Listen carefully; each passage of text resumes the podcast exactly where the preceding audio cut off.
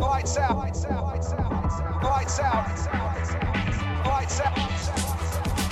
It's lights out and away we go. טוב, אם דבר אחד אנחנו יודעים זה שהמתמטיקה לא משקרת. מה שידענו מזמן בראש שלנו עכשיו נהיה פשוט האמת המתמטית. מקס ורשטפן הוא, הוא אלוף העולם, ללא עוררין, ללא שום מנהלי מרוץ שאומרים כן או לא, אנשים שבאים מבחוץ ומערערים על התפיסה הזאת שמקס ורשטפן הוא אלוף העולם. לרדבול ולכל השאר רק נותר להצטרף אל ההולנדי המעופף וכרגע פרארי ומרצדס רק אוספות שאריות. ברוכים הבאים לאייפקס. אהלן חברים, ברוכים הבאים לאייפקס, פודקאסט פורמולה 1 בעברית, תודה רבה לסיסות הקליטן על האנדר. עומר ארז, שלום, מה נשמע? אהלן, תומר. אז אה, חזרנו באמת אחרי קצת אה, פגרה כזאת שלא העלינו פרקים, וחזרנו אחרי שיש הרבה רעש, הרבה חדשות אה, ברקע. זהו, לא, לא, אנחנו קודם כל מצטערים על זה ש, שלא היינו, אנחנו תמיד רוצים להעלות פרקים. אה, חיים, אתה יודע, קצת, אה, קצת היו בדרך עכשיו, אה, שנינו סטודנטים, מעברי דירה, תחילת לימודים, דברים כאלה, קצת מנעו מאיתנו להקליט סדיר. לך בכלל לא היה אינטרנט איזה כמה שבועות גם, יש לומר. כן, תודה לחברה שלא נגיד את שמה. כן. אה, אבל כן, הכל הסתדר בסוף וזה מה שחשוב, וחזרנו להקליט. אז, אז אנחנו בעצם מקליטים אחרי הגרנד פרי המקסיקני, אה, עוד מעט נדבר על הגרנד פרי המקסיקני, קודם כל בואו נדבר קצת חדשות, אה, נתחיל לאו דווקא בהכי חדש, נתחיל בהכי חשוב. אה, מה שקורה בזמן הזה שלא הקלטנו זה שרדבול אה, ואסטון מרטין נחקרו בעצם על אה, חריגה ממגבלת התקציב אה, של אה, 175 מיליון דולר. עכשיו בואו בוא נעשה סדר. אה, ה-FIA מגדיר, יש שני סוגי חריגה בגדול לפי ה-FIA, יכול להיות שיש יותר, פשוט אני בספק אם מישהו יגיע אליהם. יש מעל 5% חריגה ומתחת 5%. במקרה של, ו, ויש את החריגה פרוצדורלית, שזה כבר אה, דברים משפטיים לא כזה מעניינים.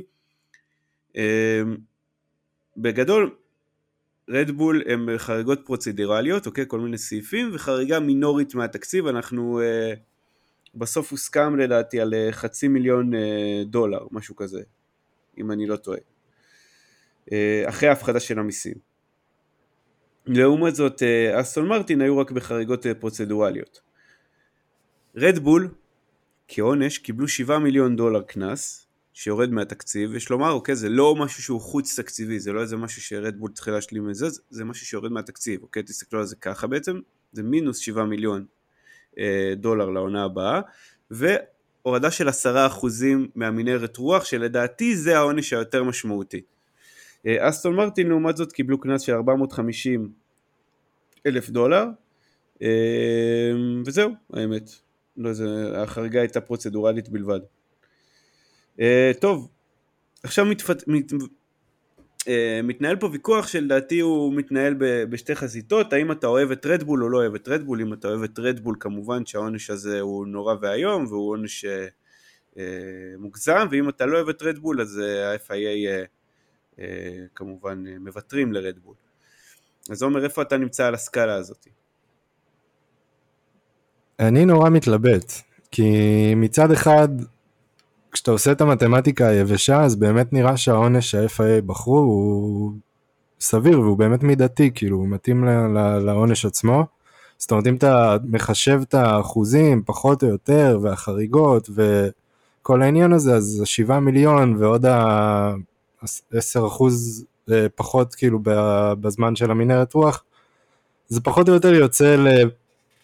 למצב כזה של חריגה, שזה שווה לחריגה מינורית פלוס העונש עצמו. אז כביכול העונש עצמו הוא כן סביר, ויש בי משהו שכן מסופק מזה, אבל אני שואל את עצמי לאבא, מה זה אומר לקבוצות הבאות שיתכננו לחרוג מה, מהחוקים של ה-FIA? האם יש פה מספיק הרתעה בעצם כדי למנוע את הדברים הבאים? ואתה יודע מה, בוא נשלח אותך נגיד לרפרנס לספייגייט שהיה למקלרן ב-2007, ותגיד לי כאילו בעצם מה אתה חושב על זה. אה, שמע, כאילו, קודם כל בוא, בוא נשים את זה בפרופורציות, כן? זה והספייגייט היה באמת אירוע טיפה יותר חריג ברמה... כן, אני לא, אני לא משווה את זה, אני לא משווה את זה מבחינת החומרה, אבל אני אומר, באותו אירוע הייתה לך כזאת רמת ענישה, שפשוט לא, לא ראית דבר כזה חוזר על עצמו מאז. שמע, אה, אני, אה, למען הסר ספק, אני סטודנט למשפטים, כן? אז, אז אה, כן, וזה דברים שכן אנחנו מדברים עליהם, בטח בעניין של משפטים פלילי וכאלה, והרתעת הציבור, אבל באיזשהו מקום אני תמיד, כאילו כאידיאולוגיה יותר נוטה להוגנות מאשר לציבורי בעניין הזה, בטח בדברים כאלה. בוא, בוא נדבר על זה תכלס רגע. האם אה, עוד קבוצה מוכנה שיורידו לה עשרה אחוז מהזמן, אה, מהזמן מנהרת רוח? אני בספק. בטח מהקבוצות הגדולות, שגם ככה מקבלות פחות זמן. אוקיי? זה, זה גם חשוב לשים את זה בקונטקסט הזה. רדבול כאלופת היצרנים השנה, במילא הייתה מקבלת פחות זמן של מנהרת רוח. כלומר, עוד עשרה אחוזים האלה יכול לפגוע משמעותית מאוד בפיתוח לדעתי אולי לא בפיתוח של פתיחת העונה, אבל בטח בפיתוח של, אתה יודע, בפיתוחים של אחר כך. ככה אני רואה. ואתה חושב שקבוצה ש, שכביכול עלתה כבר על פורמולה מנצחת, זה באמת פוגע בה? בשיא הרצינות, כי נראה חושב... שרדבול כביכול כבר תפסו את הכיוון שלהם, כמה זה כבר באמת יפגע בהם? זה יכול לפגוע בהם במובן הזה של, קודם כל יש מאחוריהם תמיד את מרצדס ופרארי, שברמה הזאת אנחנו תמיד צריכים לזכור, זה שתי קבוצות עם מהנדסים מאוד מאוד טובים, ואם שם יעלו על איזה פורמולה אחת, ובסוף, אתה יודע, בסוף אנחנו ראינו את פרארי, כאילו, את הדומיננטיות שלה בתחילת העונה, ה, לפחות בכמה מרוצים הראשונים, עד שרדבול כאילו סוג של פיצחה את השיטה פלוס אמינות, אם אתה מבין מה אני מתכוון. אה, כן, אבל זה בדיוק הנקודה שמאז פגרת הקיץ, אתה, הם עלו על גל שהוא מטורף, כאילו. נכון, אז זה בדיוק זה, זה בדיוק העניין הזה של השיפורים. מאז פגרת הקיץ אנחנו רואים את השיפור הזה, יש את הזמן הזה לעשות את ה... אתה יודע, את עוד ההתאמות הקטנות, אפילו לא כל כך קטנות, התאמות די גדולות. וככל שמורידים לך מהזמן של המנהרת רוח, כלומר, אתה פחות יודע כמה אירודינמי, כאילו, יש לך פחות מידע אירודינמי, שבסוף זה מאוד משפיע, זה יכול להיות מרתיע די גדול. אם אתה שואל אותי, העניין של הכסף, של התקציב, אמ, אולי היה מתאים פה, אם כבר פה היה אולי מתאים איזה קנס יותר גדול, וגם פה אני בספק, כלומר בסוף יש מגבלת תקציב של 175 מיליון דולר, אוקיי, עם ההתאמות של... לא, זה פחות, ש... זה 140 אני חושב בשנה הבאה. כן, נכון, זה יורד, אבל יש גם התאמות לאינפלציה, שזה עוד 3 מיליון דולר, משהו כזה. אמ, זה, בוא נגיד את זה ככה, זו פגיעה, יכול להיות פגיעה שהיא די משמעותית מבחינת ה... זה תלוי בעיקר בכמות התאונות שהם יעשו, בכמות הדומיננטיות שלהם אחר כך, אתה יודע, גם זה יכול להשפיע על הפיתוח בסוף. זה וזה ביחד יכולים מאוד להשפיע. אמ, אם להשפיע ברמה שהם ירדו למקום חמישי, אני בספק, אם זה לרמה שזה יכול להכריע אליפות יצרנים, אה, אם נגיד, בש... אם זה, זה היה ב-2020, זה ללא ספק היה מאוד מאוד משפיע. טוב, אני, אם אתה שואל את דעתי האישית, אז קודם כל נתחיל מזה שדיברנו קודם על השינויים בפגרת הקיץ. אני חושב שהדומיננטיות שלהם נובעת בעיקר מזה שנלקחו הרבה פתרונות אה, שהיו אה, טובים לקבוצות האחרות. אה, הרבה במה שקשור לגמישות של הרצפה, שרדבול באמת, שאפו לאדריאן נוי, עשו כאילו עבודה מטורפת העונה לעניין הזה. שנתן להם המון יתרון גם בשימור צמיגים וגם בקצב, אה, אתה יודע, רו פייס מה שנקרא, בדירוג עצמו. אה, אבל אני עדיין חושב שיש להם מספיק תשובות אה, לתת גם למרות העונש הזה, אבל זה, זה נוכל לדעת את זה רק בשנה הבאה. וכן, אני, אני לא חושב שגם יש תשובה אחת בעניין הזה, זאת אומרת, בטח הם גם עוד מערערים על זה, אם תקן אותי אם אני טועה, וזה עוד לא ה, המילה האחרונה לדעתי, למרות שככל הנראה זה, זה, זה יישאר כמו שהוא, עם כמה בוא, שאני מכיר את ה-FIA. בוא, בוא נגיד את זה ככה, אמ, יש עיקרון גם במשפט שאומר, אין מענישים לפני שמזהירים, כלומר, אנחנו כן ידענו ש... למה, נגיד, למה לא היה למשל עונש שהוא קבוע, אוקיי? למה לא לומר אה, כבר מראש, אם בן אדם חורג בתקציב אה, ככה וככה, אז אנחנו נעניש אותו ככה וככה, אם ניתן לו ככה וככה, אה, אולי זה מפחד שיהיה, יש- יש- ש... אולי זה מפחד שיהיה איזה סוג של מחיר ל... זהו, כי ברגע שיש תג זה- מחיר, יכול להיות שיבוא מישהו שיהיה מוכן לשלם אותו, ואז uh, אתה מאבד איזושהי הרתעה מסוימת, לדעתי. נכון, ועדיין היית יכול לתת איזה, איזה משהו מסוים, ואז היה גם קצת מונע קונספירציות, או לפחות לתת איזה סוג של baseline, אוקיי? איזה עונש מרבי מסוים. שאתה יודע, שגם, שגם זה בסדר, כן? כי אתה אומר, תמיד יש מישהו שמוכן לשלם את זה, אבל עונש מרבי הוא משהו יותר עמום, במובן הזה. של, אה, לא יודע, של אה, הורדה של 50% ממנהרת רוח, ועוד אה, קנס של 25 מיליון דולר.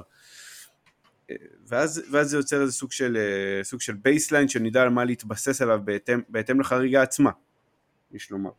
יכול להיות שגם באמת לא היה תקדים, ומהרגע אין- הזה אין. יהיה, יהיה יותר על מה לדבר. אין תקדים ללא ספק, ומהרגע הזה באמת יהיה אפשר, מהרגע הזה זה, זה מהווה סוג של בסיס למה שיקרה בעתיד, אוקיי? זה, זה גם תמיד חשוב אה, העניין הזה. אה, של להבין בעצם לאן אנחנו הולכים, ויכול להיות אגב שיגידו מהעונה הבאה, שזה, אתה יודע, בפגרה תמיד יש מלא דיונים על הדברים האלה, ואני מאמין שזה יעלה. ויכול להיות שהקבוצות יגידו, כן, אנחנו רוצות, אה, בטח הקבוצות הקטנות, אנחנו רוצות אה, שיהיה פה ענישה יותר מחמירה בנושא הזה, כי בסוף אה, אנחנו אלה שנדפקות הכי הרבה. אני חייב להגיד שאם כבר כזה, אתה יודע, קצת כדי לסכם את הנקודה הזאת, בראייה מאוד רחבה כזאת, כשאני מסתכל על הספורט, אז זה ספורט שהוא מאוד דינמי ומאוד משנה את עצמו, ואני מסתכל על זה לטובה. כאילו, אתה לא תראה את זה בהרבה ענפי ספורט שמשנה לשנה בוחנים את החוקים, וממש יש כל פעם דיונים על מה, מה כדאי, מה טפל, מה כבר לא, לא רלוונטי. אה, זה נחמד, זה נחמד דווקא. כן, ואנחנו בשנה חוקית, אנחנו בשנה במצב חוקי נקרא לזה מאוד מוזרה, ואנחנו לא היינו פה בגרנד פרי היפני, אה, ש... שהתחיל מאוד מאוד באיחור, בגלל גשם, ואנחנו, והיה שם גם את התקרית עם אה, גסלי, ו... ובלי קשר היה, היה הרבה הרבה, מוס... בטח בעניין של דגלים אדומים ועצירת מרוץ, ובכלל התחלת מרוץ במצב רטוב למשל, זו הייתה שנה מאוד קריטית בנושא הזה. כלומר, פתאום היתרונות של מייקל מסי, שכאילו ששנה שעברה יצא מושמץ מהפורמולה 1, פתאום היתרונות שלו צפו על פני השטח. אוקיי? מבחינת כן, היו לו, היו לו גם. כמה. לא, היה, מבחינת איך שאנחנו, כ, כ, כי ההבנה הזאת היא ש, שפורמולה אחת הוא גם כמובן ספורט לכל דבר, אבל הוא גם ספקטקל, הוא גם מופע מסוים, וה, והצופים, נגיד, הם פחות, בטח שאתה יודע, שכדורגל נגיד יש לו את החוקים האלה שאתה, שבכל זאת אתה תעלה כמעט, אני אני לא זוכר הרבה משחקי כדורגל שבוטלו בגלל מזג האוויר בשנים האחרונות, ברוב המשחקי, גם בשלג משחקים הרי כדורגל, אבל הקהל מוכן לזה שיהיה, אתה יודע, די בזבוזי זמן ודי דברים כאלה, זה משהו מוכן מראש, לעומת זאת פורמולה אחת אתה מצפה קצת למרוץ, אתה מצפה לדבר הזה, אתה זה, ו- ודחייה על דחייה על דחייה זה דבר לא טוב, ולפעמים עדיף לעשות דברים שנראים קצת גמישים מהבחינה הבטיחותית, ואני אומר את זה במרכאות, כן? כדי כאילו לספק לקהל את מה שהוא בסוף שילם כרטיס כדי לראות, או עיכב את יומו. כן, תשמע, פורמולה אחת עברה דרך מאוד ארוכה ב-15-20 שנה האחרונות בכל מה שקשור בעניין הזה, כאילו, יש את המרוץ הדי קלאסי הזה שאפילו היה, הוא עלה בסקר שלנו, של המרוצים של הרטרו, אה, שזה פוג'י 2007, ואתה יודע, יש שם איזה מין סצנה כזאת, שאם אני לא טועה זה היה בהקפה האחרונה, שקוביצה ומאסה פשוט כזה, אתה יודע, ממש נוהגים שם אחד ליד השני, גלגל ליד גלגל, בגשם, בפניות מהירות, כאילו, וזה היה נראה הכי טבעי שיש פעם, אתה יודע, לפני 10-15 שנה, והיום זה משהו שאתה, אין סיכוי שאתה תראה אותו, כאילו, זה משהו שגם עלה המון בשנה האחרונה, ובטח בשני המרוצים הלא לא רחוקים שהיו, ב, גם בסינגפור וגם ביפן, העניין הזה של ה... למה בכלל יש את הצמיגים הכחולים, הצמיגי, רש... אה, צמיגי גשם, סליחה. כאילו, אין שום שימוש בהם, חוץ ממעט הקפות מאחורי safety car, לא ראינו אותם באמת, ובדירוגים בחלק מהמרוצים, לא באמת ראינו אותם בשימוש כמו שצריך, או כמו שהם צריכים להיות אה, בשימוש. וזה חבל, אנחנו מאבדים אספקט של הספורט שהוא באמת, הוא מרהיב אפילו, ויש לו חלק לא, לא קטן בה, בהיסטוריה של הספורט הזה. כן, אנחנו, הוא, אתה יודע, יש את הקלישאות של Drive to Survive, יש את וויל בקסטון הבלתי נסבל שאומר, כל עונה מחדש, it's the great equalizer הגשם, אבל זה נכון, זה כאילו יש סיבה שקלישאות הופכות להיות קלישאות באיזשהו מובן. הקלישאה הזאת שהגשם הזה פתאום הוא נותן לנהגים צעירים את המקום שלהם לפרוץ גם, אתה יודע, כי עד עכשיו יש להם, לרוב נהגים צעירים משתמשים במכוניות אה, פחותות מבחינה מכנית, אה, מבחינת, אה, מבחינת הביצועים שלהן, ובגשם אתה רואה את כל האלה, פתאום, אתה יודע, כל, כל הטוב צף, כלומר, מי, ש, מי שלא מצליח פשוט שוקע, אבל מי שנהג טוב, נגיד וטל, במונזה 2008. זה, זה, תחשוב על זה, איזה, מה זה בשביל נהג? ההזדמנות הזאת. כמה זה שינה לו את הקריירה גם. נכון, לבוא ולקחת. יכול להיות שהוא היה ברדבול בלי קשר ואז זוכה באליפויות בלי קשר, כן? אבל זה נתן לו איזה רגע כזה, את הרגע, את, ה, את הרגע שלו מתחת לשמש, כמו שאומרים האמריקאים, את ה, אתה יודע, את, ה, את הסוג של ההתעלות הזאת, של אני במכונית פחות טובה ממך, ותראה מה אני עושה. או את אסטבן אוקון בהונגריה, אני יודע שזה לא, לא הסתיים בגשם, אבל זה התחיל בגשם, וניהול מרוץ של אה, רנו היה מושלם באותו מרוץ. זה היה אלפיין כבר או רנו? אלפיין בעצם. זה היה כבר באלפיין, כן. כן, זה היה אלפיין. אז, אז זה בדיוק הדברים האלה, זה בדיוק הדברים האלה של רגע של לתת לנהגים האלה שנייה את הזה, ואנחנו פשוט לוקחים מהם את ההזדמנויות האלה. כלומר לדעתי אחת, אחת, אחת ה, מכל ההחלטות האלה המרוויח הגדול בהם בסוף זה מקס ורשטפן. למקס ורשטפן יש הכי הרבה מה אה. להפסיד במרוץ גשם בסוף בסופו של דבר. זה, אני חושב שזה גם אחת הסיבות שהעונה הזאת ראינו כל כך הרבה זכיות או של רדבול או של פרארי אבל לא של אף קבוצה אחרת וזה משהו שלא ראינו הרבה זמן גם בעונות המאוד דומיננטיות של מרצדס. נכון וזה חלק לדעתי זה איזה מישהו שהיה בא וגונב את הניצחון אתה יודע אבל לא לא היו הרבה הזדמנויות למרוצים כאלה שהם נורא טריקים העונה הזאת. אז זה הקטע אנחנו אנחנו לקחנו מהנהגים האלה את, בטח בעונה כזאת שרדבול לא עושה הרבה טעויות. חשוב לומר את זה. רדבול לא עושה הרבה טעויות אה, אסטרטגיות אוקיי? נגיד אה, גם נגיד הונגריה נכון בסוף זה לא לא הסתיים בגשם זה, זה התחיל בגשם אבל זה לא הסתיים בגשם. מרצדס עשו טעות אז עם המילטון שהם לא נכנסו איתו ישר, אם אתה זוכר. כן. ואוקון פשוט גנב אז את המרוץ, כאילו גנב, לא, לא רוצה שהמילטון כמו ורשטפן יפסיק לדבר איתי, כמו שוורשטפן יפסיק לדבר עם סקאי ספורט כי אמרתי גנב, אבל אה, כן, בגדול זה, זה, זה, זה הקטע וזה זה מטריף אותי ואני זוכר שראיתי את הגרנפרי היפני והיה שם כבר הרבה הזדמנויות להתחיל כבר את המרוץ ואתה אומר לעצמך, תתחילו כבר, תתחילו כבר, אתה, זה מצב ל, לרטוב, במינימום מצב לרטוב. וכן, לא יהיה נעים, תתחילו אפילו תחת safety car את השתי הקפות הראשונות, לבדוק את הזה, להוריד טיפה מים מהמסלול.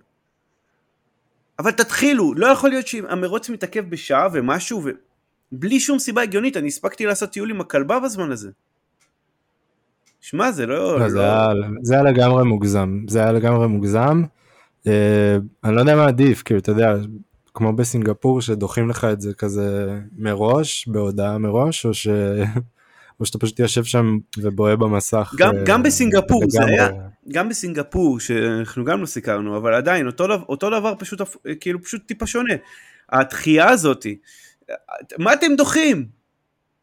כאילו מה, מה קרה פה כבר שזה, לפחות תתחילו את הפרוצדורות של המרוץ, צריך לדחות, תדחו אחר כך. לגמרי, אני לגמרי איתך, אני באמת חושב שגם, אתה יודע, בסינגפור עוד אה, אפשר להגיד שבאמת לא רואים כלום וזה מסלול מאוד צר וזה בעייתי וסתם חבל שנהגים ייכנסו בקיר כמו, כמו זבובים, ודרך אגב זה... זה באמת קרה, היו המון נהגים שנכנסו בקיר במרוץ הזה בלי שום קשר. אז תודיעו על התחייה 10 דקות לפני תחילת המרוץ, חכו לראות מה המזג האוויר, כי אם היו עושים את ה... אם היו מחכים את ה... לחמש דקות האלה לפני תחילת המרוץ, לראות מה מזג האוויר, כנראה שהיו פותחים אותו בעיכוב של אולי עשר דקות רבע שעה. אני גם חושב, היה שלב באמצע שזה לגמרי היה מוכן. אה, אבל הקטע זה שבגרנד פרי היפני לא הבנתי על מה העיכוב, כי כאילו, אתה יודע, זה מסלול פתוח, תנו לנהגים לנהוג גם להרגיש את המסלול וגם על הדרך, אתה יודע, אה, לנקות מים מה, מה, מהאספלט, זה אחד מהדברים ש, שמייבשים אותו, זה זה שמכוניות נוסעות עליו. זאת פחדנות לשמה, כאילו באמת, זה... אני, אני בעד בטיחות, אני כמובן לא רוצה שיקרה שום דבר לשום נהג, כן, אם זה לא, לא ברור, אבל יש הבדל בין בטיחות לכסות את התחת. זה כיסוי תחת. זה אין לזה קשר וגם... לבטיחות. בסוף אם נהרסת מכונית כי גשם וזה, אין מה לעשות, זה חלק מהספורט. וכל הנהגים האלה אגב יודעים שזה חלק מהספורט, ולא רק זה, הרבה מהם מצפים לזה. כמו שאמרתי, זאת ההזדמנות הגדולה שלהם. אני גם אגיד יותר מזה, זה, יש איזשהו מין דו פרצופיות של ה-FIA בעניין הזה, כי מצד אחד הם נורא מטיפים לבטיחות שהיא, אתה יודע, יש בזה משהו קצת עמום כזה, כי כביכול אתה נורא רוצה שהכל יהיה בטוח, אבל סתם נניח ולצורך העניין כל הנהגים עולים באמת לכמה הקפות כאלה מאחורי הסייפטי קאר, בשביל לבדוק את המסלול, ונניח שאחד מהם באמת מחליק או משהו כזה. המכוניות עצמן הן כל כך בטוחות היום שקשה לי להאמין שאחד מהם יצא עם נזק רציני כאילו מדבר כזה.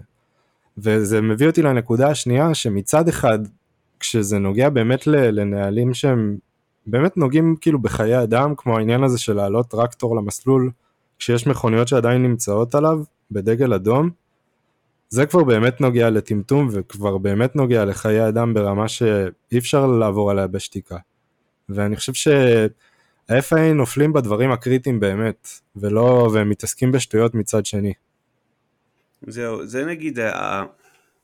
אמרתי לאנשים יש בהם משהו שהוא הפוך מהישראלים, אבל ברמה המעצבנת של זה, אתה יודע, נגיד ש... ישראל, אתה מכיר את ה"יהיה בסדר" של הישראלים, אתה, כאילו שלנו, שאנחנו אומרים יהיה בסדר, ואתה יודע, פשוט כזה כמו שאתה בצבא, ופשוט פועל, בלי, בלי יותר מדי לתכנן.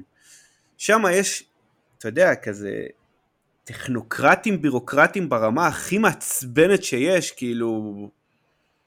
אה, ולפעמים אתה אומר לעצמך, בלי שום סיבה, פשוט תתחילו, פשוט תעשה איזה משהו, תלך איזה...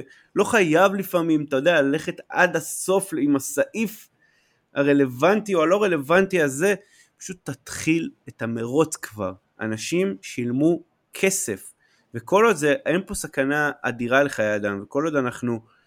התנאים הבטיחותיים הם בסדר, אתה יודע, אני לא בעד עכשיו כשיש אמבטיה על המסלול לצאת, אבל בכל דבר אחר, בשביל, זה, בשביל מה יש את הצמיגים הרטובים? בשביל היופי? הם נראים יפה יותר? במילא עכשיו אחרי זה הולכים אותם למחזור איך שהם מסיימים את המרוץ. כן, זה באמת, אה, זה באמת הזוי בעיניי. כאילו, אתה יודע, אתה רואה מרוצים משנים שהיו פעם כמו ב-2010 ו-2011, נגיד המרוץ ההוא בקנדה זה הדוגמה הכי טובה, כאילו הנהגים נמצאים על המסלול עד שבאמת אי אפשר לנהוג, זאת המטרה של הספורט הזה, הרי כאילו חלק מהעניין, חלק מהאתגר, חלק ממה שנדרש ממך זה לנהוג שהמסלול הוא קצת רטוב, כן, זה חלק מהקטע. ובדיוק יש את המסלולים האלה שתמיד יהיו ככה, למשל יפן או בלגיה, בסבירות גבוהה, יש שם גשם, בסדר, ככה זה. אמ, טוב, עוד, אה, עוד קצת חדשות שבזמן שלא היינו הצטברו קצת. אה, מצבת הנהגים. אה, וויליאמס הכריזה שלוגן סארג'נט ינהג עבורה במידה וישיג מספיק נקודות לרישיון העל שלו. רישיון העל בעצם, רגע ניתן הסבר לפני שאתה פותח פה על לוגן סארג'נט ועל ארה"ב באופן כללי. זה בעצם, okay. Okay. תחשבו כמו שאתם, נכון שאתם עושים עבירת תנועה, אז אתם מקבלים נקודה לרישיון, אבל זה, זה, זה הפוך רק בקטע טוב, כלומר כל, אה, יש כל מיני קריטריונים שלפיהם אתה מקבל נקודות, נהג כדי לנהוג בפורמולה 1 צריך 40 נקודות כאלו, אוקיי? לא משנה מאיזה קטגוריה, אגב, הוא נמצא, הוא חייב 40 נקודות כדי לגשת למכונית פורמולה 1 כדי לנהוג במרוץ, חשוב לומר, מותר לו לנהוג באימונים וכאלה, למשל אה, נקד... אנחנו רואים הרבה פעמים נהגים צעירים כמו ג'ק דואן במקסיקו עכשיו באלפיין, שאין לו עדיין מספיק נקודות, אבל הוא כבר uh, נהג, ואגב האימונים האלה נותנים גם נקודות. חשוב, כי זה למה וויליאמס, אתם תראו אותה הרבה פעמים שמים את לוגן סארג'נט uh, באימון הראשון. Um, ולוגן סארג'נט צריך לסיים בעצם במקום, אם אני לא טועה, לפחות השלישי או הרביעי, כדי uh, לעלות לפורמולה אחת, כדי בעצם לקבל מספיק נקודות כדי להתחרות שנה הבאה בפורמולה אחת. זה הצהרה מעניינת של וויליאמס, שבעצם קצת סוגרת את הדלת uh, בפני הרבה נהגים טיפה יותר, uh, נקרא לזה עם ניסיון. אבל מעניין אותי מה אתה חושב על זה דווקא, האם זה, זה מהלך חכם של וויליאמס או זה משהו שסתם פשוט חייבים לקדם מתישהו את, הנהג, את הנהגי האקדמיה שלהם. Um, לי זה מרגיש כאילו הם כן מנסים לדחוף אותו, אתה יודע, באיזשהו מקום. Um, את האמת, אני לא מאוד מתרשם ממנו, ואני חושב שבאמת היו להם הצעות קצת יותר טובות בשוק. Uh, דרך אגב, מעניין אותי אם נגיד ריקרדו זה משהו שעלה על השולחן שלהם. אני מאמין שכן, אני חושב שאין להם את הכסף באמת לריקרדו, הם קבוצה, הם לא הקבוצה הכי עשירה. אני, אני אגיד לך משהו, אבל אני חושב שבאיזשהו מקום אנחנו רואים פה קצת את אפקט פיאסטרי. אוקיי? יש ב... אנחנו יודעים, בפסיכולוגיה יש דבר כזה שנקרא אפקט הבעלות. אני מעדיף להשאיר את אה, מה ששלי, אתה יודע, את ה... אם כבר משהו שלי, אני, אני כבר מעדיף לשמר אותו, אני מעדיף שהוא יהיה אצלי, מאשר עכשיו לחפש איזה משהו חדש, אני... אה, אני מקווה שאני, שאני זה, ולא עכשיו אה, כל מיני אה, תלמידים של קהנמן יעופו עליי בתגובות, אבל בגדול, פיאסטרי הראה לכולם מה זה לאבד נהג אקדמיה. אוקיי? הבנתי, אז אתה אומר, אז אתה אומר שהם כאילו מונעים מפחד מסוים, כאילו? כביכול? כן, בדיוק. אתה נותן, קיצר, נוטים לתת ל... באפקט הבעלות בעצם, מה שזה אומר בעצם, אני לא הסברתי את עצמי כמו שצריך, זה לתת איזה ערך גבוה יותר למשהו שכבר נמצא אצלי, אוקיי? מאשר משהו שהוא זהה או טוב יותר לפעמים בשוק, בחוץ, זה, זה סוג של כלכלה התנהגותית או משהו בסגנון הזה, זה באמת קנמן. אבל אה, בגדול, אה, אוקיי, אנחנו, אה, אנחנו באמת חושבים על, על הדבר הזה שיש אצלי כבר בבית, אני זה, הוא, הוא הכי טוב, הוא ממש ממש טוב ואני רוצה להשתמש בו. ופיאסטרי קצת גם, אה, קצת הרעיד את האקדמיות באיזשהו מובן. אנשים יותר מפחדים עכשיו לאבד נהג אקדמיות, ואתה תראה גם לדעתי בתקופה הקרובה את הנהגי האקדמיות טיפה יותר צמודים לקבוצות, וראינו את זה נגיד בגרנד פרי האחרונים, שכבר היה איזה חמישה אם אני לא טועה שנהגו באימונים ביחד, אה, שזה תמיד נהוג קצת לקראת סוף העונה, אבל עדיין, אני חושב שכן יש פה איזה ניסיון מסוים לשמר אותם כמה שיותר קרוב לקבוצות עצמן, שלא יפזלו הצידה. כן, טוב, זה באמת גם שילוב, אתה יודע, של החוק החדש הזה שמחייב, אם אני לא טועה, כל, אה, שכל נהג אה, יוחלף פעם אחת באימון הראשון, ש... אז נראה לי שגם הרבה קבוצות מעדיפות לדחוף את זה לסוף, אה, אבל כן ראינו כאילו הרבה, הרבה מאוד נהגים צעירים שעולים בגרנד פרי האחרונים, ואני חושב שזה משהו שלא התרגלנו לראות אותו.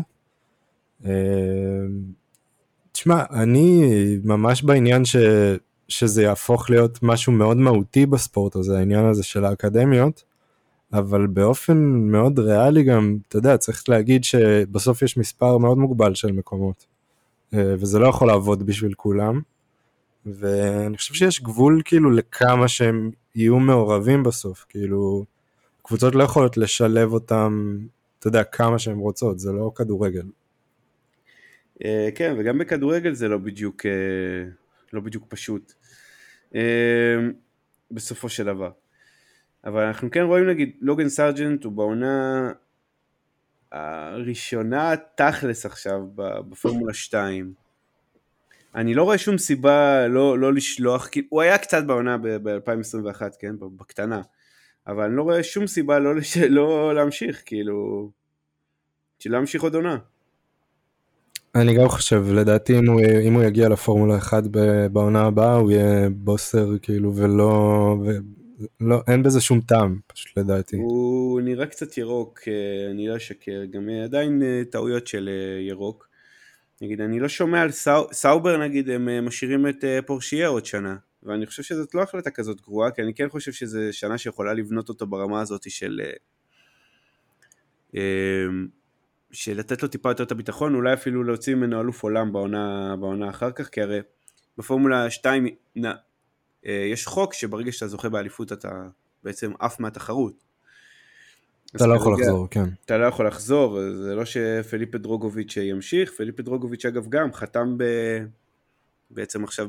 באסטון מרטין, ושני הדברים האלה בעצם מובילים אותי לכך שסטופל ונדורן, אגב חתם היום כנהג רזרבי, ונהג המבחן של אסטון מרטין, יחד עם פליפה דרוגוביץ', שזה היה עד עכשיו אה, הולקנברג, סליחה, הולקנברג, ו...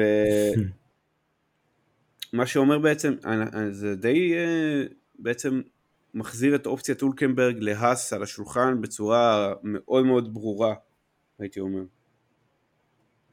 כן, אה, בעצם האס זה הקבוצה היחידה שלא הכריזה על המקום השני שלה, על המושב השני שלה.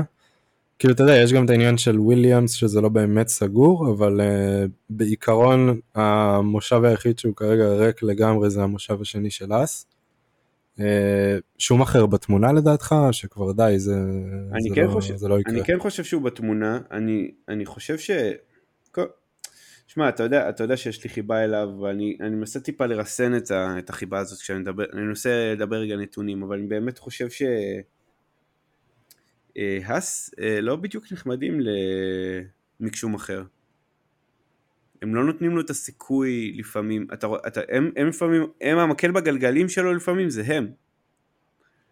כן. ובין בין אם זה בחבילת הפיתוח, בין אם זה בהחלטות שערורתי- שערורייתיות, אתה יודע, לתת כאילו, לא להוציא אותו, אתה יודע, אה, לא לא- להכניס אותו בזמן לפיט, או להכניס אותו מוקדם מדי, או להכניס אותו בזמן, כאילו, ניהול אסטרטגיה הכי בזוי שיש, אתה רואה הוא כבר מצליח להגיע, לתפוס איזה משהו, והם פשוט מורידים אותו למטה.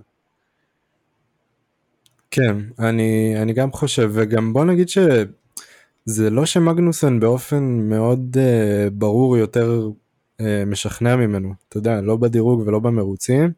Uh, אני חושב שאפילו במרוץ האחרון במקסיקו הוא סיים לפני uh, מגנוסן, לא כאילו איזשהו הישג מטורף, כאילו, לדעתי שניהם היו מחוץ לנקודות. לא, שניהם אה, אבל- הוא סיים לפני מגנוסן, אבל 16 ו-17 כן, הוא עדיין, סיים כן, זה 16. לא- כן, אבל, אה, אבל בכל זאת, מה שאני מנסה להגיד זה שאולי, אתה יודע, בארצות הברית היה איזשהו עניין, מגנוסן סיים במקום התשיעי, ושום אחר באמת היה גם עם עונש וגם סיים במקום ה-15, אבל חוץ מזה אני לא זוכר איזשהו, אתה יודע, משהו משמעותי כאילו בשביל מגנוסן, הוא לא היה משכנע באיזשהו אופן כזה או אחר. אז אה, אני באמת חושב שמגיע לשום אחר הזדמנות שנייה, אבל אני כבר למען האמת מתחיל לטעות אם, אם זה יתקדם לאנשהו, כאילו, אם הוא יגיע לאיזושהי קבוצה, כן הייתי רוצה לראות אותו במידפילד, זה, זה אני- באמת משהו ש, אני- שהייתי שמח לראות, אבל אני בספק. אני אהיה כן רגע, ואני, ואני אגיד את הדברים על השולחן. אני חושב שבאיזשהו מקום האס אה, לא, לא הולכת למקום טוב, גם לא לקראת העונה הבאה, תחושה שלי לפחות. אה, אם כבר העונה הטובה הבאה שלהם הולכת להיות ב-2024, אתה יודע, הם עכשיו השיגו עוד טיפה ספונסר שיפ וכאלה, הם לא הספיקו לפתח את המכונית שלהם לקראת העונה הבאה באמת, בצורה הכי טובה, כי הם השיגו הרי את הכסף הזה רק עכשיו. שזה, אתה כן. יודע, זה כבר, אה, זה שלב מאוד מאוחר של, של הפיתוח של העונה הבאה, שזה מה שאנשים לא מבינים לפעמים, הפיתוח של המכונית לעונה הבאה הוא מתרחש בעצם כמעט בכל זמן נתון בעונה, אתה יודע, בעונה שקודמת לה. ו... בוא נגיד ש... כן, זה כאילו בתחילת 2022 כבר היו צוותים בכל קבוצה שעבדו על, ה... על המכונית של העונה הבאה, זה הולך ומתרחב מן הסתם עם הזמן, אבל תמיד יש, זה, זה מתחיל מאוד מוקדם, כן. זה מתחיל מאוד מוקדם ואנשים לא מבינים לפעמים כמה. עכשיו בהאסן אני לא רואה, גם העניין הזה של הכסף, גם העניין הזה של בסוף זו קבוצה שיש לה את האידיאולוגיה שלה שהיא אידיאולוגיה די כושלת של אנחנו קונים כל מה שאנחנו יכולים בלי כל מה שאנחנו לא, אנחנו, אנחנו לא רוצים לייצר, אנחנו מייצרים כמה שפחות בעצם. זאת האידיאולוגיה הלא נכונה ל, ל, לעבור את מעל מקום שמונה, זה עבד להם פעם אחת וזהו. וגם שם זה מקום חמישי, כן? זה לא איזה הישג ענק מדי. אבל ברגע שזה נכשל, זה פשוט נכשל טוטאלית, וזה קורה כל עונה מחדש. שלעומתם, נגיד, אנחנו רואים את, נגיד, את uh, אסטון מרטין. אסטון מרטין, אם ניקח רגע, נוציא שנייה את המרוץ במקסיקו, כי הוא באמת היה מרוץ לא טוב, במרוץ במקסיקו הם סיימו uh, אם אני לא טועה, ממש כאילו 14-15, אבל אם ניקח את המרוץ אה, מארצות הברית, זה, הם, הם, וטל הפציץ מקום שמיני, וגם סטרול יכל להפציץ אם הוא לא יצא, היה יוצא כזה טיפש. אה, וסוגר שם על כן. ב... בסך הכל כן, אבל היה לך גם כאילו את ה... אה, סליחה רגע, זה אני התבלבלתי לגמרי, אבל היה לך כאילו גם את המרוץ ביפן אם אני לא טועה, שסטרול סיים שישי, אה, שזה גם, סליחה זה היה בסינגפור, לא ביפן, ב- אה, כן, ביפן הוא סיים אה, 12, אבל וטל סיים שישי ביפן, ובסינגפור, נכון, כן, נכון, וסטרול סיים, אה, כן, סיים שישי, וווטל שמיני, וזה כאילו, זה, זה מומנטום אדיר לקבוצה תחתית דבר כזה, זה קשה לה, להסביר כמה, נכון, עכשיו זה קצת תקע אותם המרוץ האחרון, אבל בזמן שבאלפה רומאו באמת לא הצליחו, לדעתי במקסיקו זה היה המרוץ הראשון, שבוטס מצליח להשיג נקודה כבר כל כך הרבה זמן, נקודה, אני לא מדבר איתך עכשיו על אה, לסיים שניים בעשירייה אפילו. זה, זה פשוט אדיר לקבוצה תחתית ואני אני צופה שהם יסיימו, כאילו למרות פתיחת עונה באמת זוועתית של אה, אסטון מרטין, בסוף הם עלו על איזשהו דרך מלך. והתחלתי בהאס לא סתם, בסוף יש עניין בתהליך, אוקיי? להתחיל עונה טוב, קורה, קורה לכולם. אה, מאז קנדה, אה, אה, נקודות, נקודות ראשונות של בוטס מאז קנדה, אוקיי? שתחשוב רגע, שזה היה מרוץ השביעי העונה. אה, תשיעי. אה, מה שאני אומר, אסטון מרטין מראים פה הדרגתיות, מראים פה איזה סוג של עלייה לינארית ומאוד מאוד טובה, ולכן אני צופה להם גם בעונה הבאה להתחרות על מקום רביעי אפילו. ברגע ש... והאס זה כאילו מש... משוואה הפוכה באיזשהו מובן, הם לא מצליחים באמת ליצור משהו, וסליחה, עם כל הכבוד למקום התשיעי של... תשיעי בסוף, נכון? מגנוסן זה היה שמיני, ואז בסוף תשיעי, של מגנוסן בארצות הברית. זה משוואה הפוכה, זה היה איזוטריה, זה לא היה, זה לא היה כלל. נגיד כמו שמקסיקו זה האיזוטריה של מסטון מרטין לפחות כרגע, ככה היה אה, אה, אה, ארצות הברית להאס. האס לא נראים טוב. מגנוסן לא נראה טוב. לא, הוא לא יציב, והוא לא מוביל את הקבוצה, אני חושב לפחות כמו שהם רצו שהוא יהיה בתחילת העונה. אז, אז זה בדיוק הקטע. לעומת זאת וטל מהרגע שהוא הודיע על פרישה אנחנו רואים פה עלייה הדרגתית טובה ואיטית וגם סטרול נכון הוא עושה שטויות והוא ימשיך לעשות שטויות והוא חמום מוח ודביל אבל לפחות אתה רואה פה איזה סוג של ניסיון לנהיגה והוא נהג לדעתי עד התאונה בארצות הברית הוא נהג מעולה והוא פשוט הרס לעצמו אני, אני לא חושב שהיינו מדברים עליו בכלל אם הוא היה צריך פשוט לתת לאלונסו, באמת, כאילו, רק לתת לו לעבור, הוא במילא היה מהיר ממנו. יש לו, יש לו עניין כזה, זה היה גם באוסטרליה בדירוג, הוא, הוא פשוט צריך להסתכל יותר על המראות. זה, אני זה חושב שהוא. יסתכל טוב מאוד על המראות, עומר, הוא נראה שהוא יותר אה, סוטה לכיוון אה, אלונסו מאשר... אה, אבל בגדול, הנה, סבסטיאן וטל, אבל 36 נקודות, סטרול 13 נקודות, נכון, וטל עם אה, הרבה יותר, אבל עדיין זה, זה חלוקת נקודות הגיונית וטובה בסך הכל. ובסוף וטל וסטרול שהתחילו לא טוב את העונה, בסוף כרגע אסטון מרטין נמצאים סך הכל 4 נקודות מתחת לאלפה רומאו. כן. אני לגמרי חושב שהמגמה הזאת ברורה, זה ממש, אה, זה ממש לא קשה לראות את זה. האמת שאתה יודע, אם אנחנו כבר בדיבורי סוף עונה, אז כאילו, אתה יודע, מה שכבר מזמן הפך להיות סיפור גמור, אבל לדעתי זה מה שעדיין שווה לדבר עליו, ואנחנו נדבר עליו לדעתי גם בסוף העונה, כשתהיה לנו באמת אה, פרספקטיבה טובה כזאת לאחור, אבל זה הדומיננטיות המטורפת של רדבול ושל מקס ורשטפן. ונגיד שמקס בעצם ניצח את הניצחון ה-14 של העונה, מתוך 20 מרוצים.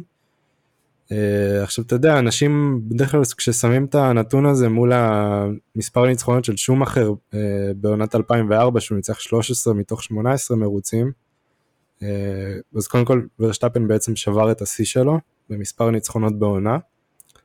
ורק נגיד ששומאחר ב-2004, אם מתרגמים את זה לאחוזים, אז הוא ניצח 72% מה, מהמרוצים באותה עונה, וורשטפן כרגע עומד על 70 אחוז, זאת אומרת, גם אם מחשבים את ה... משקללים בעצם את המספר מרוצים שהיו באותה עונה, אז ורשטפן עדיין מאוד דומיננטי, גם ביחס לנתון הזה של שום אחר. אה, ואני רוצה להגיד שזה בעצם נובע לדעתי משני דברים. אה, דבר ראשון זה העניין של, העניין הטכני בעצם, כל העניין ההנדסי, איך שהמכונית מתנהגת ואיך שהיא בנויה, ודיברנו על זה כבר, על ה... איך שרדבול, אתה יודע, פשוט מסוגלים לשמור צמיגים גם במסלולים שהם לא הכי מהירים בהם, וזה בעצם נותן להם את כל הקלפים מבחינה אסטרטגית, יש להם את כל, יכולת לעשות מה שהם רוצים במרוץ. אה, ראית את זה במקסיקו, אה, איך שהם מושכים את הצמיגים הרכים ברמה שנראה לי אף קבוצה לא יכולה להרשות לעצמה לדמיין את זה אפילו. אה, והם יכולים לקחת צמיגים מדיום אחר כך ולשמור אותם אותו מספר הקפות שמרצדס שומרים את הצמיגים הקשים, זאת אומרת יש להם גמישות שאין לאף קבוצה אחרת, וזה נותן להם חיים קלים בצורה שאי אפשר לתאר. והדבר השני, אני חושב שוורשטפן בא העונה הזאת רעב בצורה שאי אפשר לתאר. אני חושב שיש, הייתה הרבה השפעה פסיכולוגית עליו, על הסיום של העונה הקודמת, ואני חושב שאפשר לראות את זה שגם אחרי שהוא זכה באליפות בארצות הברית, אחרי שהקבוצה נתנה לו עצירה איטית והוא כביכול, אתה יודע, אם, אם זה לא היה הוא והמכונית שיש לו, כנראה שבגלל זה הוא היה מפסיד את המרוץ. והוא היה מתוסכל, אתה יודע, כאילו הרגע הפסיד את האליפות מחדש. עכשיו, זה, זה מה ש... רגע, אני רק רוצה להגיד, זה מה שהיה לי להגיד בעניין של רדבול, ואני חושב שהעניין הזה הוא די, די סגור, וזה לוקח אותנו לעניין הבא, שזה לדעתי, א', פרארי מול מרצדס על המקום השני, אה, וגם על המקום הרביעי יש הרבה עניין עם אלפין ועם מקלרן. אה, עכשיו לפני שנתקדם לשניים האלה, יש לך משהו כאילו להגיד על כל הקטע הזה של רדבול? לא, אני, אני מסכים איתך לגמרי, זה, אני חושב שהיה לזה, שמע, היה השבוע איזה עניין אה, שרדבול לא התראיינה ב... במקסיקו לא התראיינה לסקאי אה, אנגליה, לסקאי אה, בריטניה בעצם, בגלל אמירות שאמר טד קרביץ, הכתב, הוא סוג של, מה שהמקביל לכתב קווים של, בפורמולה אחת כזה. הוא נמצא כן. ב pit lane וכאלה, הוא אחראי בעצם להסתכל על כל הדברים הטכניים האלה ולראיין לפני המרוץ. הוא אמר שלואיס המילטון has been robbed, כאילו נשדד מהאליפות, וזה נורא הכעיס את ורשטאפן. זה, אני חושב שהאליפות הזאת היא סוג של עצב חשוף שיש לוורשטאפן. אתה אומר לעצמך, זכיתי באליפות הראשונה שלי בפורמולה אחת, אה, ואומרים עליי שאני שדדתי אותה, אני, אני בספק אם, אם, אני מאמין שקרביץ התכוון שהוא כאילו נשדד על ידי ה-FIA ולא על ידי אה, זה, אבל זה לא משנה, אני לא חושב שזה משנה למקס ורשטאפן. כן, אתה יודע, זה, זה קצת מזכיר את ג'ורדן, שרק מחפש תירוצים כאילו להראות את הדומיננטיות שלו באיזשהו מקום. ודרך אגב, אתה יודע, כשאומרים שאני כאילו בוא אתה יודע גילוי נאות אני ממש אוהב את לואיס המילטון אני יכול להיחשב מעריץ שלו אבל באיזשהו מקום להגיד שהוא נשדד זה גם להגיד שהעונה שוורשטאפן נתן בעונה הקודמת היא לא מספיק משכנעת אתה מבין? ונראה לי שזה גם היה איזשהו drive בשבילו להוכיח שהוא דומיננטי אבל מה דומיננטי כאילו ברמות שלא ראו אף פעם. אז, אז בדיוק הקטע, הוא פשוט ניסה, פשוט, אתה רואה כל מרוץ מחדש שהוא עולה, הייתי בטוח, אני, אני באמת, אני אולי, אני הייתי נאיבי מאוד, הייתי בטוח שהוא ייתן את המרוץ הזה לצ'קו פרס. ושכל האסטרטגיה תהיה דרך צ'קו פרס, אתה יודע, מקסיקו וזה, אבל לא, כאילו, אתה כבר עם, אתה כבר עם 13 ניצחונות, אתה כבר עם אה, אליפות מובטחת, הקבוצה שלך הבטיחה אליפות יצרנים, כלומר, מה אתה כבר מחפש? אבל... אה, לא, אבל זה, זה, זה, זה עדיין בוער בו, אתה רואה כאילו גם באיך שהוא מדבר, דרך אגב, גם במקסיקו היה לו איזה עניין שהיה לו בעיה עם ההחלפה של ההילוכים או משהו כזה, וזה נורא הטריד אותו, כאילו, אתה מבין, הוא עדיין חייב לנצח. לא, זה משהו, אני באיזשהו מקום מעריך את הדבר הזה, כן, ואני אני, אני חושב שאולי זה גם קצת, אה, אני חושב שלפעמים, לפעמים מרגיש לי שלואיס המילטון לפחות קצת בסוף, הוא נהיה קצת כהה לגבי הדברים האלה לפעמים. אה, לפחות בעונה האחרונה. דרך אגב, דרך אגב, סטטיסטיקות של המילטון לגבי, אתה יודע, דומיננטיות ומספר ניצחונות בעונה, אז המילטון בעשירייה הראשונה תופס את המקום העשירי, תשיעי, שמיני, שביעי, שישי, אבל האחוזים שלו מבחינת אחוזי ניצחונות לא עולים על 58 אחוז. לא, זאת אומרת, הוא לא מתקרב 2000 ו- למספרים האלה של... רגע, יש לו את 2020 שהוא ניצח 64% מהמרוץ. אמ, הנתון הזה לא מופיע לי, אבל הוא ניצח אבל 11 כן, מתוך אה, 17. עונה משוגעת אבל אני כן, נכון. נכון זה 11 מתוך 17 זה, זה גם עונה הכי דומיננטית של מרצדס עד עכשיו. זה נכון אבל שוב זה עדיין לא מתקרב למספרים של, אה, של ורשטפן של שום אחר וגם של וטל דרך אגב. אה, ועוד אה, נתון מעניין.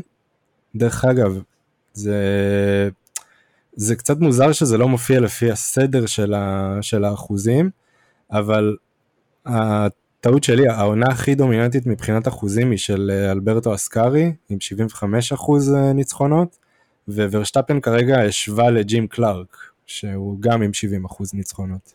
באופן כללי, אחד הדברים שהכי אהבתי לעקוב השנה אגב זה, זה ה... איפה נמצא מקס ורשטפן בטבלת הניצחונות של כל הזמנים.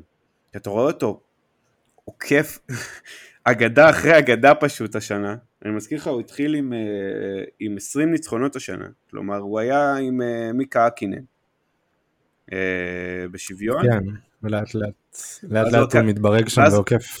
שזה מקום 17 אה, בערך היום, משהו כזה, ואז הוא עוקף את קימי רייקונן, ודיימון היל, וניקו רוסברג, ונלסון פיקה, שהוא אגב, היה איתו הרבה בעיות, וחואן מניואל פנג'יו, אחד מהאגדות של הזה, וניקי לאודה, וג'ים קלארק, וג'קי סטוארט, ונייג'ל מנסל, והוא לא מזמן עקף את פרננדו אלונסו, שעדיין אה, פעיל, עם אה, שוב שני, שני אלופי, אה, פעמיים אלופי עולם.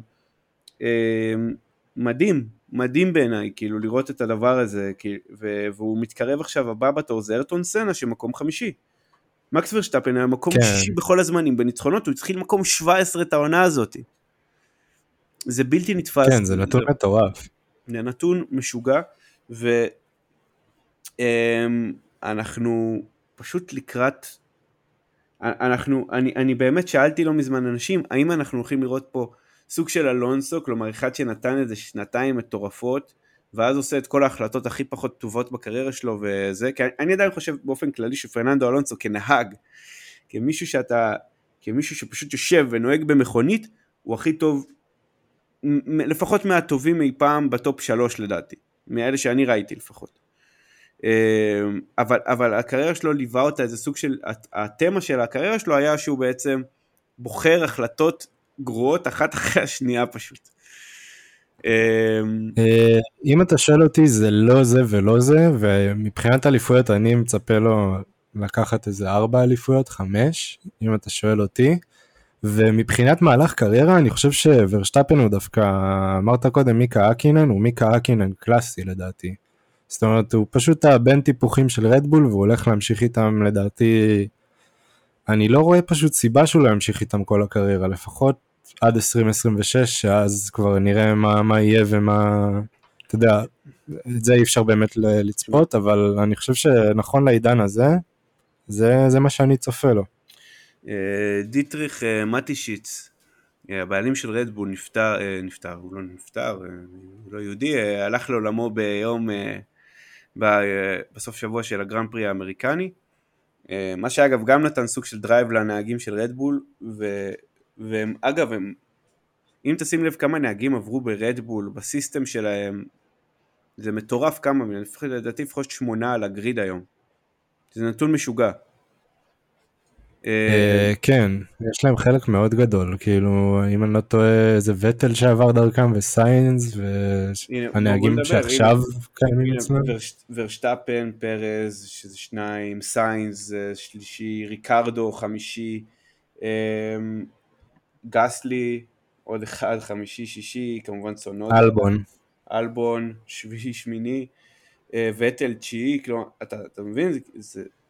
זה, בלתי נתפס כמה נהגים עוברים בתוך הסיסטם הזה של רדבול, ובעצם מה שהם הוציאו זה כמעט חצי גריד. אה, כן, זה רוב- רובם, מעניין איך, רוב- איך אלונסו לא הגיע לרדבול בקריירה שלו, אתה יודע? עם כל, ה... עם כל הסיבובים שהוא עשה. בטח הוא היה מועמד מתישהו, אבל הוא תמיד מעדיף איכשהו מתישהו לנחות- בטוח. לנחות במקלרן או רנו כאלה, זה, זה הקטע שלו כנראה. אבל, אה, אבל אה, שמע, בסוף, אה, בסוף אה, מטישיץ הוא, הוא הבן אדם עם הארנק. וזאת שאלה של כמה, אני, אני כרגע חושב שזה לא נתון ויכוח ש, שכרגע המצב ימשיך כמו שהוא. אבל כל עוד הוא לא נמצא שם, אני תמיד חושב שברגע שהבן אדם המקורי שקיבל את ההחלטה הוא כבר לא, לא בין החיים או, או לא ב, כבר מעורב בהחלטות, תמיד תרגיש את הכיסא שלך טיפה רועד. ויכול להיות שאני מגזים, כן? יכול להיות שאנחנו מדברים פה על אה, משהו שיקרה עוד עשר שנים או עשרים שנה או אף פעם. אבל זהו, זו שאלה, תראה, אני חושב... אני חושב שזה עניין של זמן, כמו כל דבר, אבל זה לא משהו שאתה תראה בזמן הקרוב, כי אתה יודע, אף אחד לא, לא ינסה להיפטר מסוס מנצח, וכרגע רדבול זה סוס מנצח, ומאוד דומיננטי גם. אז uh, כרגע יש, יש uh, כביכול uh, עילה ל- לקיום שלהם, וכן יש סיבה להחזיק את הדבר הזה חי, אבל uh, זה עניין כי הוא באמת היה בן אדם שגם החזיק באידיאולוגיה שעומדת מאחורי כל העניין הזה שדוחף את, ה, את הספורט, אם זה אה, ראלי ואם זה בפורמולה 1 ואם זה בכל מה שקשור לסקי וסנואובורד ואקסטרים בכלל. אז אה, יכול להיות שכשלא יהיה את הבן אדם שגם מאמין אידיאולוגית במוצר אז באמת יהיה קשה להחזיק את זה כלכלית כי זה, זה ספורט שהוא מוציא המון כסף גם ממי שמשקיע בו.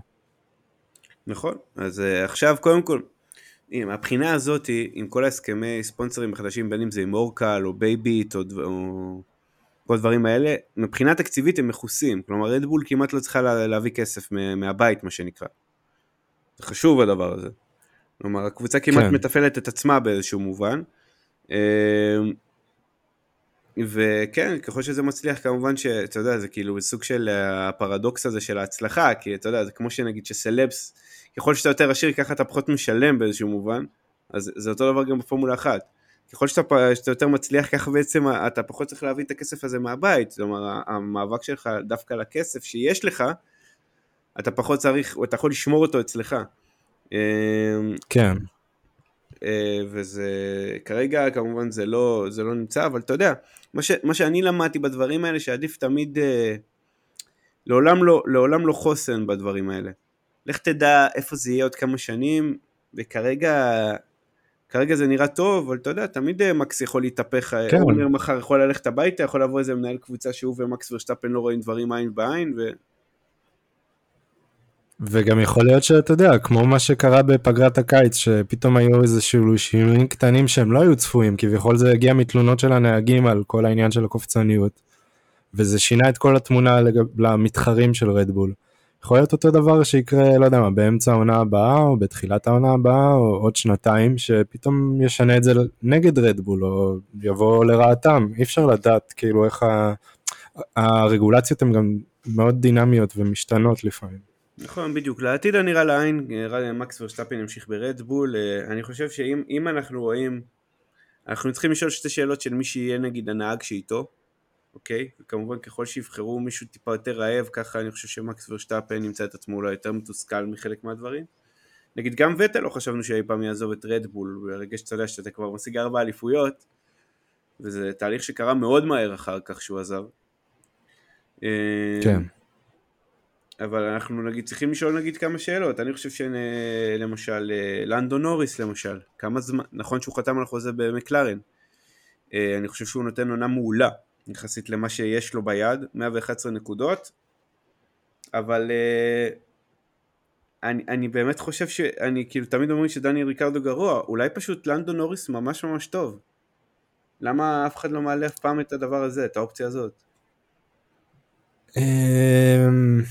תשמע, יכול להיות, זה באמת, אני חושב שלנדו נוריס הוא באמת נהג מאוד מוכשר, הוא גם מאוד טוב, אבל אתה עדיין לא יכול להשוות את זה לכמה שריקרדו פשוט לא, לא שם. אתה יכול לראות את זה בעונה שעברה, אתה יודע, כשבאמת מקלרן הייתה לה מכונית, ש... הייתה להם מכונית שיכלה להיות על הפודיום, בוא נגיד, שבוע כן, שבוע לא, אז ריקרדו לא, לא היה שם. אתה יודע, חוץ מהפודיום הזה שהוא זכה במונזה, הוא לא היה שם. לעומת כמות הפעמים ש, שנוריס היה שם. כן, על זה אני מדבר, הוא היה שם בניצחון על הפודיום, אה, וזה לא, לא משכנע. אתה יודע מה, זה גם מוביל אותי עוד פעם אם אנחנו חוזרים למה שאמרתי עליו קודם, על הקרב על המקום הרביעי, כאילו, איך אתה רואה את זה כרגע? כי כמו שזה נראה, מבחינת אלפין זה, זה נראה מדאיג, שני מרוצים לקראת סוף העונה.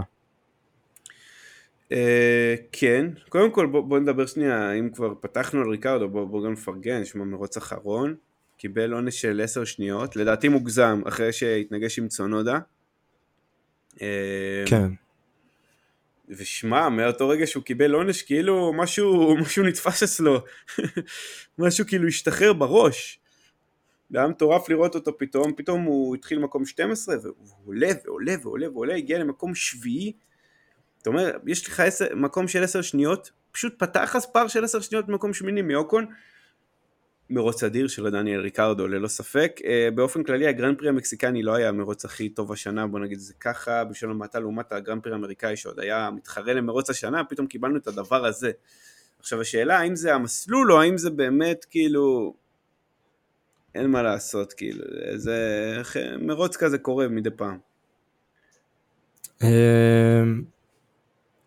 זהו, האמת שאין לי את זה כל כך בפרספקטיבה לשנה שעברה, כי אני חושב ששנה שעברה גם המרוץ הזה די הוכרע בהקפות הראשונות, אתה יודע, אפילו בהקפה הראשונה, בפנייה הראשונה, ומאז לא היה, לא היו המון עקיפות על המסלול, ואם אני זוכר, כאילו, אתה יודע, אז זה היה השיא של הקרב בסוף העונה בין אה, המילטון לברשטפן, ויכול להיות שזה פשוט המסלול עצמו, זאת אומרת, יש בו חלקים מאוד מעניינים, מאוד טכניים עם פניות מהירות, אבל uh, אין הרבה אזורי עקיפה לדעתי, חוץ מהישורת המאוד ארוכה שיש בה בעצם בתחילת ש... המסלול.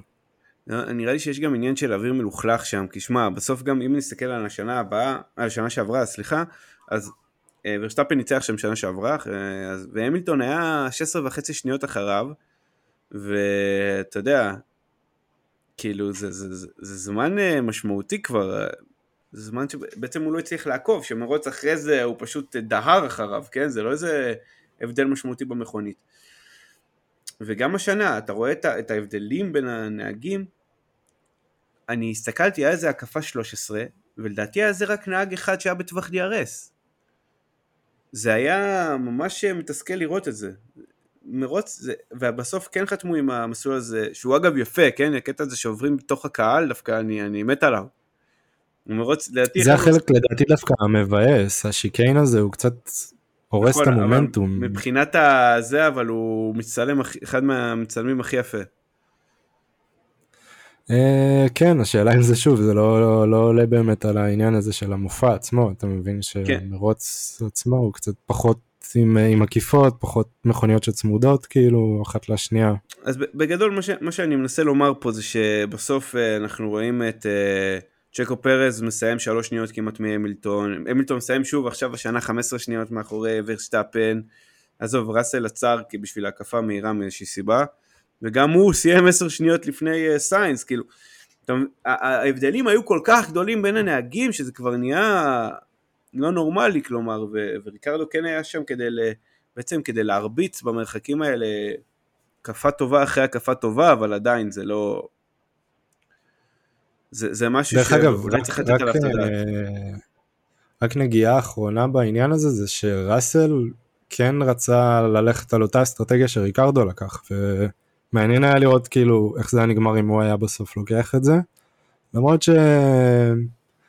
לא יודע, נראה לי שזה גם משהו מעבר לצמיגים עצמם ולאסטרטגיה, הוא באמת היה מאוד, אה, נהג מאוד אגרסיבי גם בסוף של המרוץ, ראית את זה?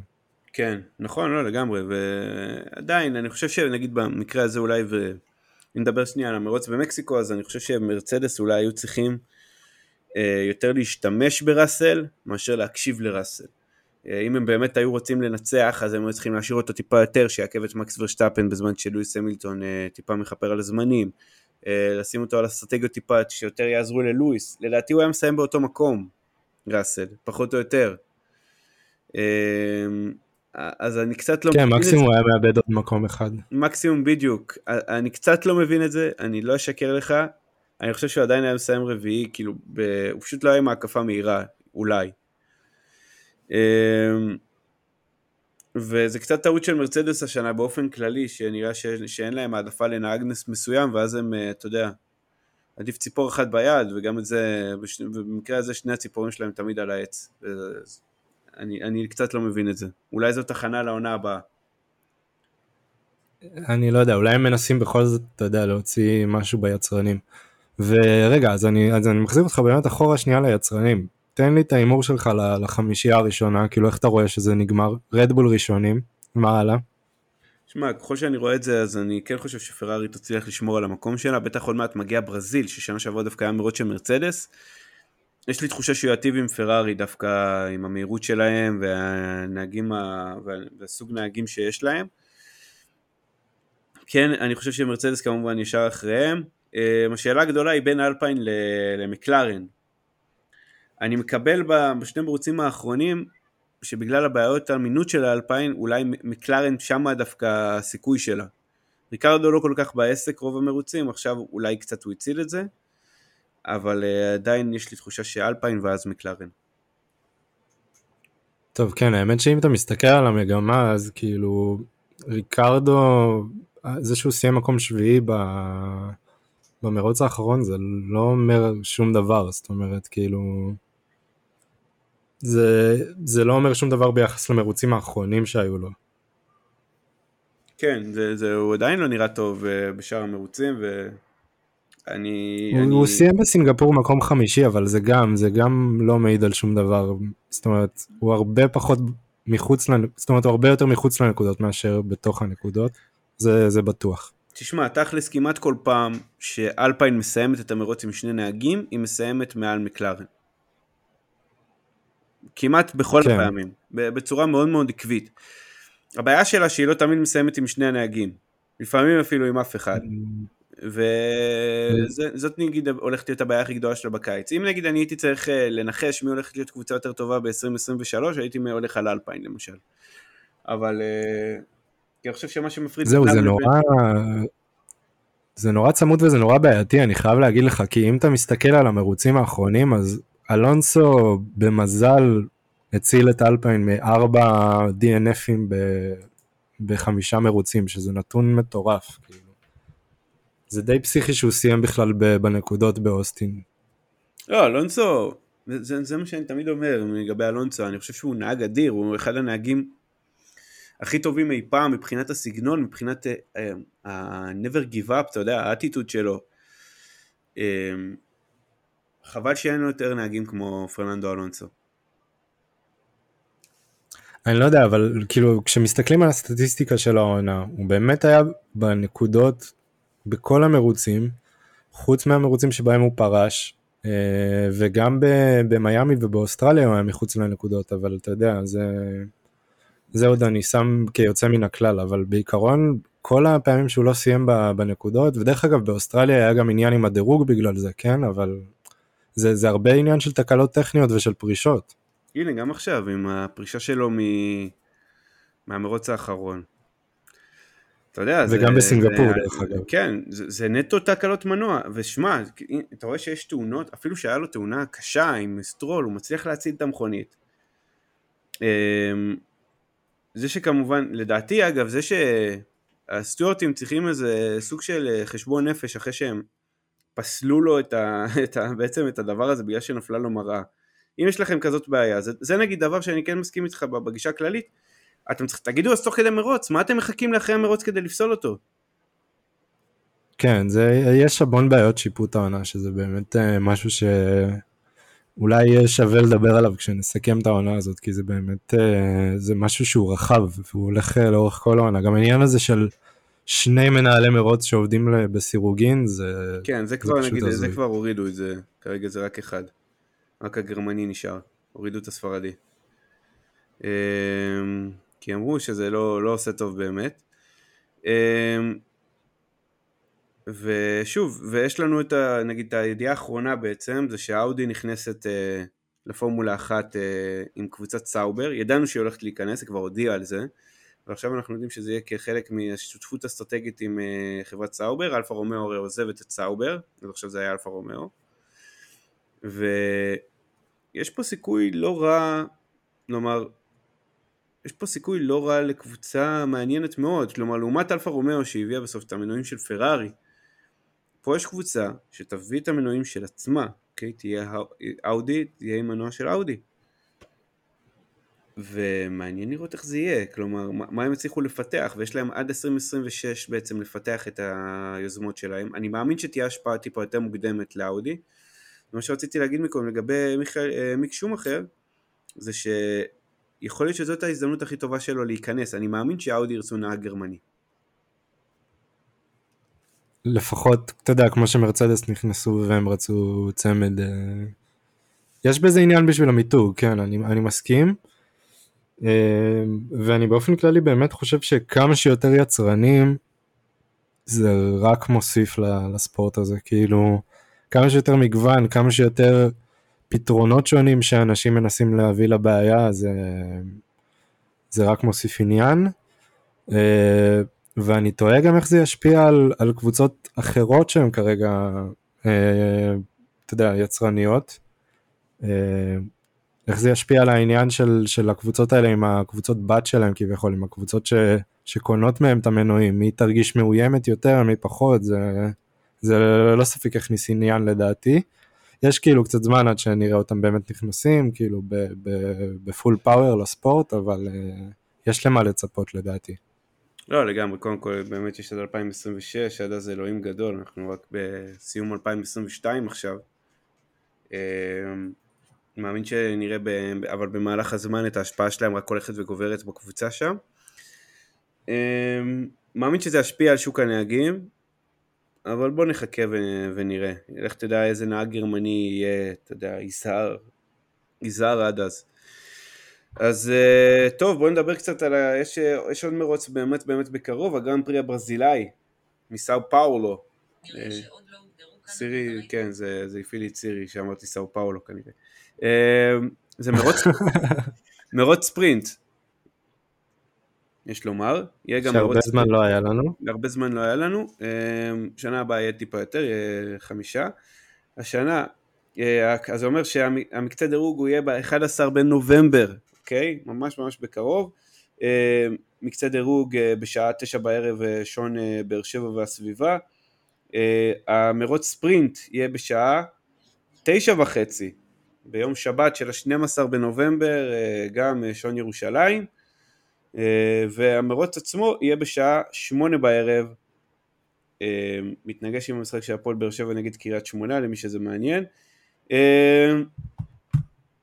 אני אוהב את הגרנד פרי הברזילאי, אני לא אשקר, הוא גרנד פרי מאוד מעניין, עם אפשרויות עקיפה, הוא כיפי, הוא ממש ממש אחד הגרנד פרי הכיפים שיש, ועם מלא מלא היסטוריה, ולצערי הרב הוא לא המרוץ האחרון בעונה, כי אני חושב שאם הוא היה המרוץ האחרון בעונה, היה לנו הרבה יותר כיף שנה שעברה. אה, כן, אם זה היה הסיום כביכול, כי אבו דאבי זה באמת מרוץ שהוא קצת יותר אה, קשה לצפייה, בוא נגיד ככה. הוא עוד השתפר, כן? אבל יש... עדיין. כן, הוא השתפר, וטוב, האמת שהיה מעניין כאילו בעונה הקודמת, אבל זה, זה באמת היה קצת יוצא מן הכלל, זה היה יותר הסיטואציה ולא המרוץ עצמו. Uh, אבל באמת שסאו פאולו זה אחד המסלולים שאני הכי אוהב, ואם לא יצא לכם לראות עדיין uh, מרוץ בסאו פאולו, אז אני ממליץ מאוד, ואני יותר ממתרגש אפילו לראות את המכוניות פעם, החדשות, כאילו בעצם, אחרי הרגולציות החדשות. אני ממש מת לראות אותם נוסעות שם על המסלול. אני, אני חושב שזה מסלול שבין כה וכה, ככה או ככה, בגלל איך שהוא בנוי, בגלל האורך שלו, שהוא לא ארוך במיוחד, זה גם בשנים הקודמות זה נתן המון אה, הזדמנויות, המון אפשרויות לעקיפה, וזה נראה לי יהיה סופר מעניין גם בעונה הזאת. אז אה, לכו לצפות, אני ממש ממש ממליץ, אה, ואני ו... מקווה שלא נתאכזב גם. וגם תאזינו לפרק הרטרו שעשינו על ברזיל 2012, אה, מרוץ סופר מעניין, ואתם יכולים לצפות בו ברקע ולשמוע אותנו מדברים, זה תמיד כיף לשמוע אותנו מדברים סתם, כן? חוויה חוץ גופית. כן. אז, אז באמת, אה, באמת שקודם כל תאזינו לפרק רטרו, אולי זה יכניס אתכם קצת לאווירה של, אינטר, של אינטרלגוס, של המרוץ הזה, ש, שזה באמת מרוץ מהיר וכיפי. אה, מרוץ לואיס המילטון קלאסי, כן? יכול להיות ששם הוא ישיג טיפה את, ה, את הסוג של הרידמפשן שלו לעונה הזאתי? יכול להיות. אה, לא, נראה לי שלא. לא, אה, זה ורשטפן. כן, כן, אמרתי כן לך, אז לדעתי הוא רוצה לסגור את הרצף של, סוף העונה. אני, אני כן רואה, אבל uh,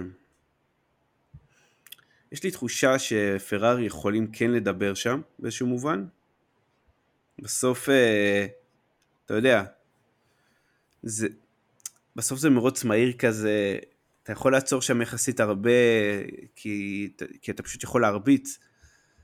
אז, אז מעניין. אני חושב שאם פרארי יעלו על אסטרטגיה נכונה, ואולי פה הפאשלה שלי, כי אני חושב ש... כי פרארי ואסטרטגיה נכונה לרוב זה לא, זה לא מילים נרדפות, אבל uh, מאוד יכול להיות שאם הם יעלו על אסטרטגיה נכונה, יש להם סיכוי לדבר, לפחות במובן של פודיום מקום שני, או מקום ראשון uh, קשוח.